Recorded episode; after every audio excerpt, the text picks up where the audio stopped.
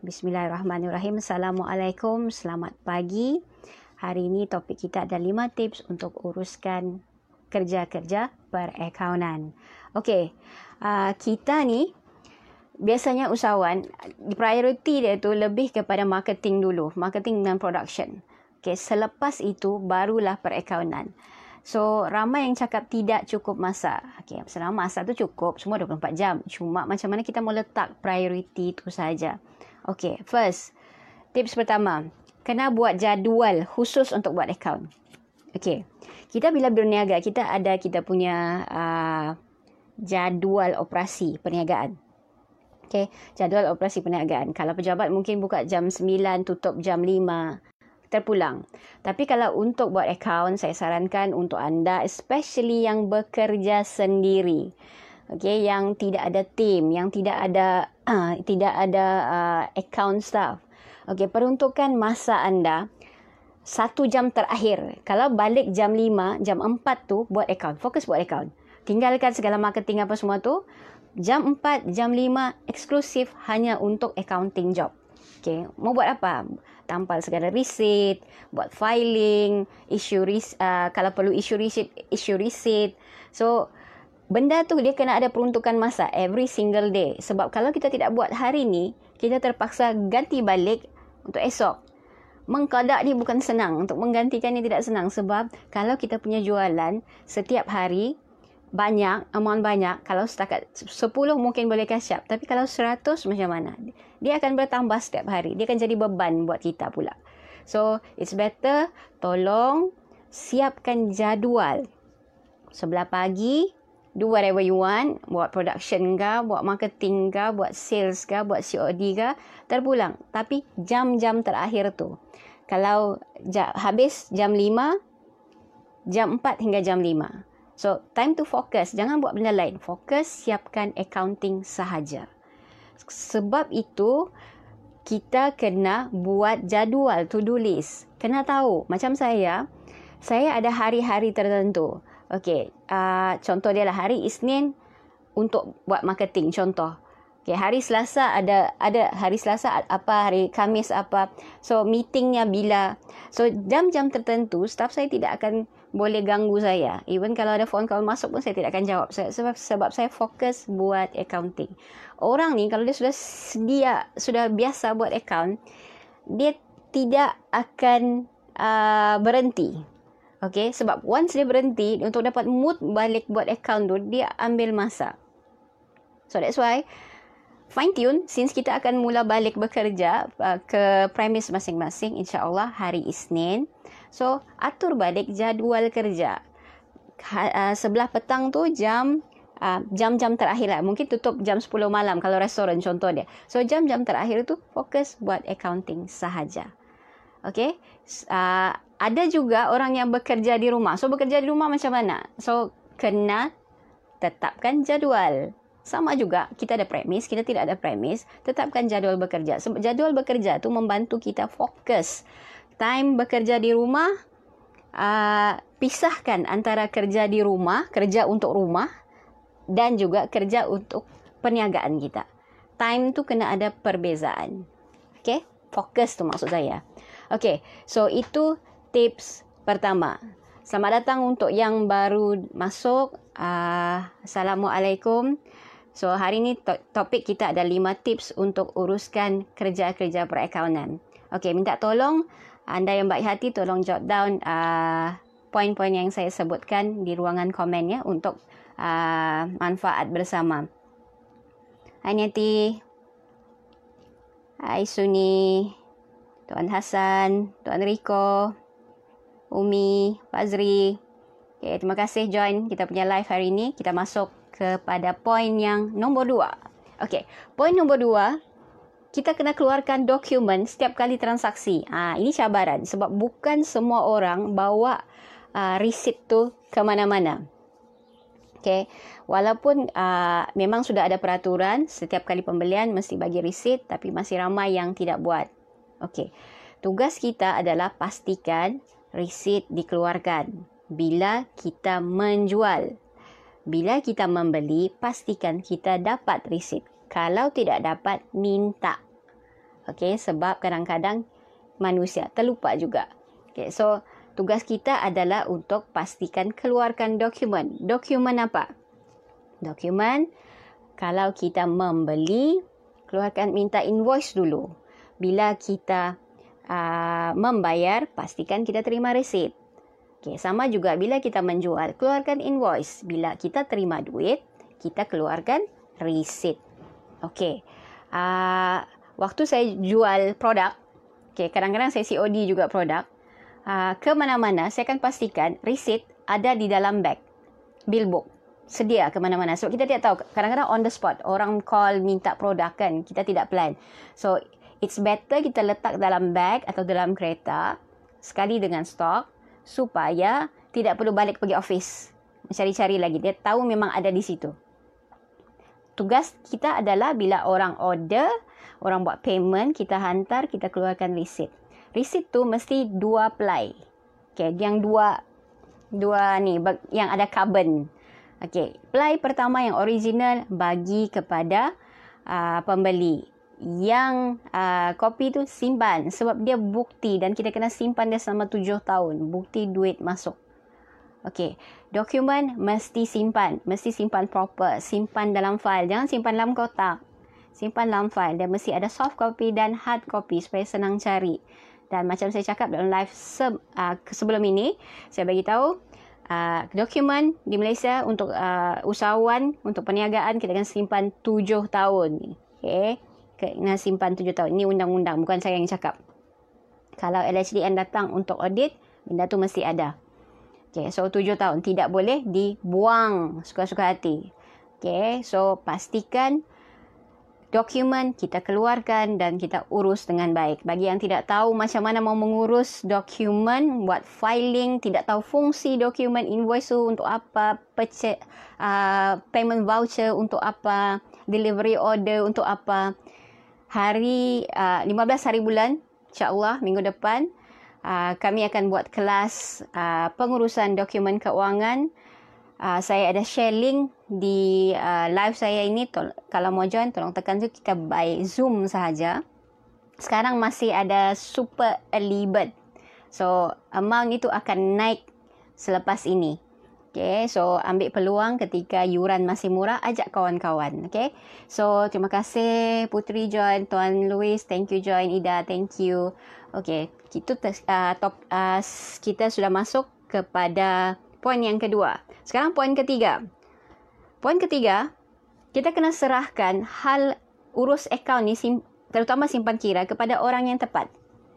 Kalau kita tidak pandai buat akaun, kita cuma kumpul dokumen, pergi cari orang yang pandai, serah, outsource.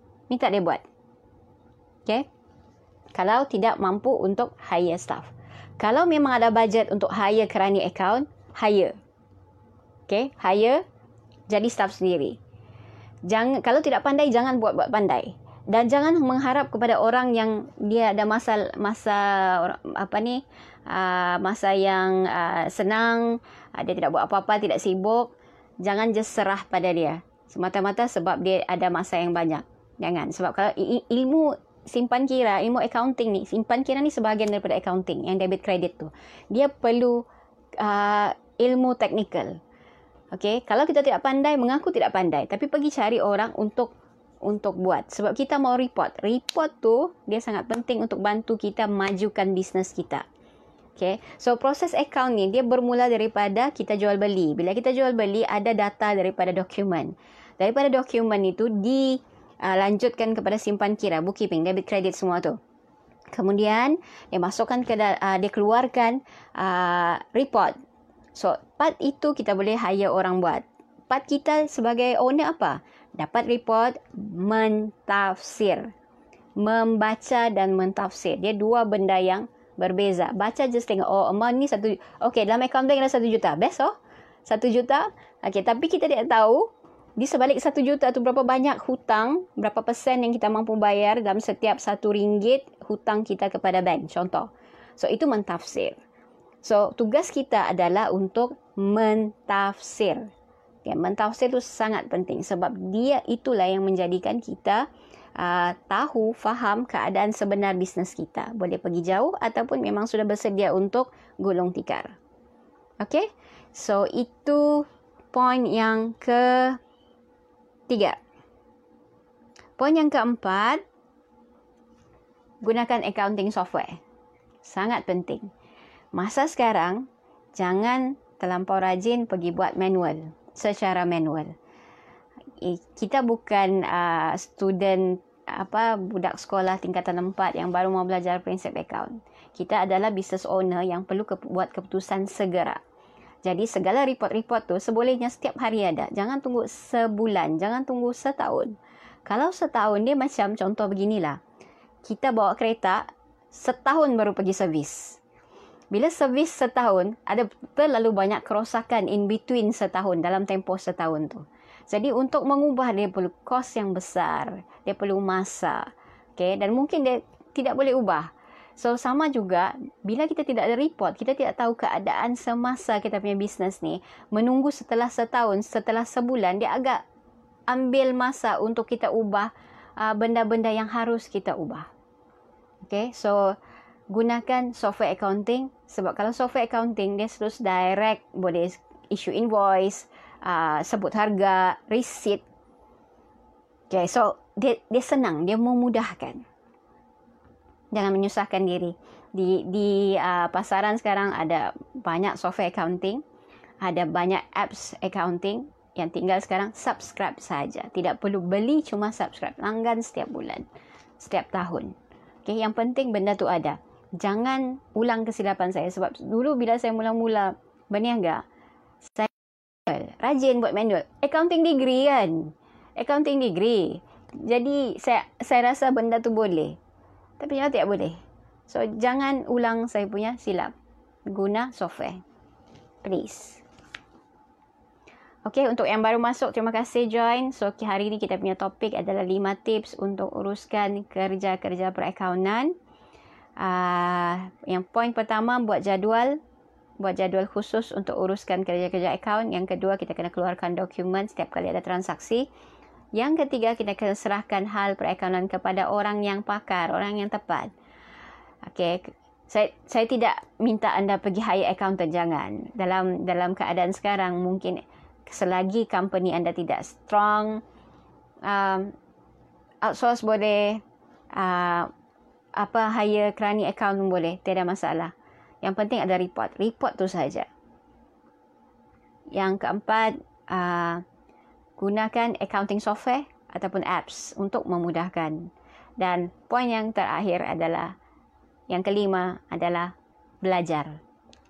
Tolong belajar account. Macam mana anda belajar buat copywriting untuk marketing, macam mana anda belajar buat video, macam mana anda belajar untuk close sale, sama juga untuk accounting, tolong belajar. Belajar apa?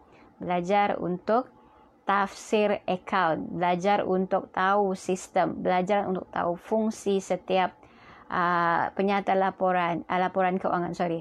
Uh, faham apa fungsi, uh, apa maksud asset, liability, equity pemilik, uh, hasil jualan, profit margin, berapa profit margin yang sihat untuk company, berapa persen C O G S yang bagus untuk company, untuk sustain. So, kena belajar. Di Rich Rads, apa yang saya buat selama uh, enam tahun ini, saya tidak mengajar account untuk anda buat. Sebab bagi saya, business owner tidak perlu buat segala kerja-kerja account. Benda ni, hire orang. Kita ada banyak benda mau buat. Untuk grow business, kita kena fikir sistemasinya, kita kena fikir uh, macam mana planningnya, pelaksanaannya kena pantau. So, belajar untuk faham. Belajar untuk tahu apa yang staff anda buat. Belajar untuk tahu bila anda outsource, apa report yang anda dapat tu, apa apa inti patinya. Itu yang penting.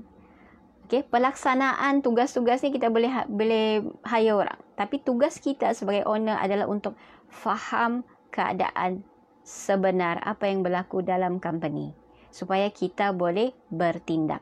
Itulah kunci untuk bisnes grow lebih jauh. Okay, so hari ini itu saja tips, lima tips bagaimana untuk menguruskan kerja-kerja account. So Uh, saya ulang sekali lagi, kita ada kelas dokumen keuangan. InsyaAllah lima belas hari bulan lima through Zoom. Link yang saya sertakan tu uh, anda boleh klik untuk daftar. Sekarang ada super early bird. Uh, InsyaAllah selepas itu, hujung bulan ada dua hari kelas untuk uh, Finance for Founders. Uh, ada yang P M saya bagi tahu, Kak B saya tidak pandai bab account. Kak B saya saya memang zero. Saya tidak tahu macam mana mau buat. Saya tidak tahu, tidak langsung, tidak nampak. Okey, so dua hari tersebut nanti program itu Finance for Founders belum buka lagi. InsyaAllah dalam beberapa hari kami akan buka. Dua hari anda akan belajar hmm, kira gaji.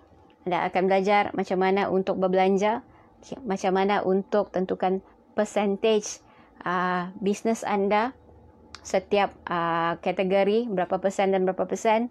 Anda akan belajar macam mana untuk mengawal bisnes anda dari sudut perakaunan.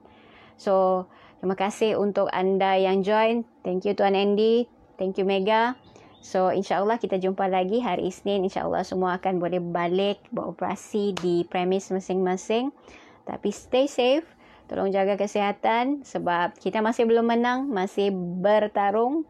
Uh, pastikan ilmu-ilmu yang anda dapat sepanjang duduk di rumah ini apply dalam bisnes masing-masing. So itu saja uh, untuk transkrip uh, sesi live hari ini boleh pergi ke w w w dot sekolah usahawan dot com, ada blog di situ, tengok di uh, ruangan tips. InsyaAllah saya akan update sentiasa dan anda boleh follow saya di Spotify, uh, Business with Bibi. Anda juga boleh uh, tengok di YouTube uh, channel Bibi Akhtar. InsyaAllah sedang dalam proses untuk uh, upload lebih banyak konten. So, kita jumpa lagi dalam live akan datang. InsyaAllah. Terima kasih banyak. Wabillahi taufiq wal hidayah. Wassalamualaikum warahmatullahi wabarakatuh.